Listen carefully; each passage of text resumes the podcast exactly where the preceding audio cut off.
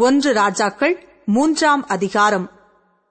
Solomon எகிப்தின் ராஜாவாகிய பார்வோனோடே சம்பந்தம் கலந்து பார்வோனின் குமாரத்தியை விவாகம் பண்ணி தன்னுடைய அரமனையையும் கர்த்தருடைய ஆலயத்தையும் எருசலேமின் சுற்றுமதிலையும் கட்டித் தீருமட்டும் அவன் அவளை தாவீதின் நகரத்தில் கொண்டு வந்து வைத்தான்.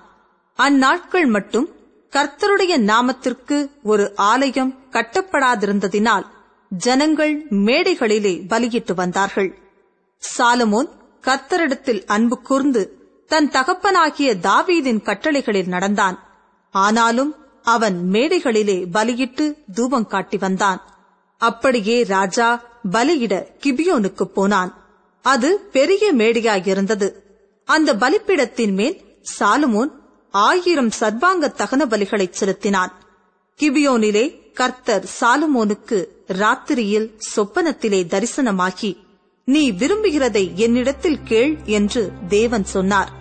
அதற்கு சாலமோன் என் தகப்பனாகிய தாவீது என்னும் உமது அடியான் உம்மை பற்றி உண்மையும் நீதியும் மன நேர்மையுமாய் உமக்கு முன்பாக நடந்தபடியே தேவரீர் அவருக்கு பெரிய கிருபை செய்து அந்த பெரிய கிருபையை அவருக்கு காத்து இந்நாளில் இருக்கிறபடியே அவருடைய சிங்காசனத்தில் வீற்றிருக்கிற ஒரு குமாரனை அவருக்கு தந்தீர். இப்போதும் என் தேவனாகிய கர்த்தாவே தேவரீர் உமது அடியேனை என் தகப்பனாகிய தாவீதின் ஸ்தானத்திலே ராஜாவாக்கினீரே. நானோவென்றால் போக்குவரவு அறியாத சிறு பிள்ளையாயிருக்கிறேன். நீர் தெரிந்து கொண்டதும் ஏராளத்தினால் எண்ணிக்கைக்கு அடங்காததும் இலக்கத்திற்கு உட்படாததுமான திரளான ஜனங்களாகிய உமது ஜனத்தின் நடுவில் அடியேன் இருக்கிறேன். ஆகையால் உமது ஜனங்களை நியாயம் விசாரிக்கவும் நன்மை தீமை இன்னதென்று வகையறுக்கவும் அடியேனுக்கு ஞானமுள்ள இருதயத்தை தந்தருளும். ஏராளமாயிருக்கிற இந்த உமது ஜனங்களை நியாயம் விசாரிக்க யாராலே ஆகும் என்றான். சாலமோன் இந்த காரியத்தை கேட்டது ஆண்டவருடைய பார்வைக்கு உகந்த விண்ணப்பமாயிருந்தது.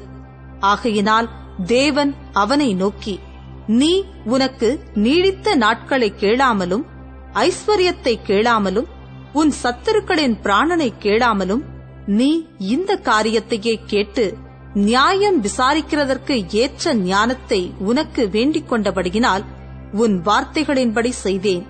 ஞானமும் உணர்வும் உள்ள இருதயத்தை உனக்கு தந்தேன். இதிலே உனக்கு சரியானவன் உனக்கு முன் இருந்ததும் இல்லை உனக்கு சரியானவன் உனக்கு பின் எழும்புவதும் இல்லை இதுவுமன்றி நீ கேளாத ஐஸ்வர்யத்தையும் மகிமையையும் உனக்கு தந்தேன். உன் நாட்களில் இருக்கிற ராஜாக்களில் ஒருவனும் உனக்கு சரியானவன் இருப்பதில்லை. உன் தகப்பனாகிய தாவீது நடந்தது போல நீயும் என் கட்டளைகளையும் என் நியமங்களையும் கைக்கொண்டு என் வழிகளில் நடப்பாயாகில் உன் நாட்களையும் நீடித்திருக்க பண்ணுவேன் என்றார். சாலமோனுக்கு நித்திரை தெளிந்தபோது அது சொப்பனம் என்று அறிந்தான். அவன் எருசலேமுக்கு வந்து கர்த்தருடைய உடன்படிக்கை பெட்டிக்கு முன்பாக நின்று சர்வாங்க தகன பலிகளை இட்டு சமாதான பலிகளைச் செலுத்தி தன் ஊழியக்காரர் எல்லாருக்கும் விருந்து செய்தான். அப்பொழுது வேசிகளான இரண்டு ஸ்திரீகள் ராஜாவினிடத்தில் வந்து அவனுக்கு முன்பாக நின்றார்கள். அவர்களில் ஒருத்தி என் ஆண்டவனே நானும் இந்த ஸ்திரீயும் ஒரே வீட்டிலே குடியிருக்கிறோம். நான் இவளோடே வீட்டில் இருக்கையில் ஆண் பிள்ளை பெற்றேன். நான் பிள்ளை பெற்ற மூன்றாம் நாளிலே இந்த ஸ்திரீயும் ஆண் பிள்ளை பெற்றாள். நாங்கள் ஒருமித்திருந்தோம். எங்கள் இருவரையும் தவிர வீட்டுக்குள்ளே வேறொருவரும் இல்லை. ராத்திரி தூக்கத்திலே இந்த ஸ்திரீ தன் பிள்ளையின் மேல் புரண்டு படுத்ததினால் அது செத்துப் போயிற்று அப்பொழுது உமது அடியாள் நித்திரை பண்ணுகையில் இவள் நடு ஜாமத்தில் எழுந்து என் பக்கத்திலே கிடக்கிற என் பிள்ளையை எடுத்து தன் மார்பிலே கிடத்திக் கொண்டு செத்த தன் பிள்ளையை எடுத்து என் மார்பிலே கிடத்தி விட்டாள். என் பிள்ளைக்கு பால் கொடுக்க காலமே நான் எழுந்திருந்த போது அது செத்து கிடந்தது. பொழுது விடிந்த பின் நான் அதை உற்று பார்க்கும்போது அது நான் பெற்ற பிள்ளை அல்லவென்று கண்டேன் என்றாள். அதற்கு மற்ற ஸ்திரீ அப்படியல்ல உயிரோடிருக்கிறது என் பிள்ளை செத்தது உன் பிள்ளை என்றாள். இவளோ இல்லை செத்தது உன் பிள்ளை உயிரோடிருக்கிறது என் பிள்ளை என்றாள். இப்படி ராஜாவுக்கு முன்பாக வாதாடினார்கள். அப்பொழுது ராஜா உயிரோடிருக்கிறது என் பிள்ளை செத்தது உன் பிள்ளை என்று இவள் சொல்லுகிறாள்.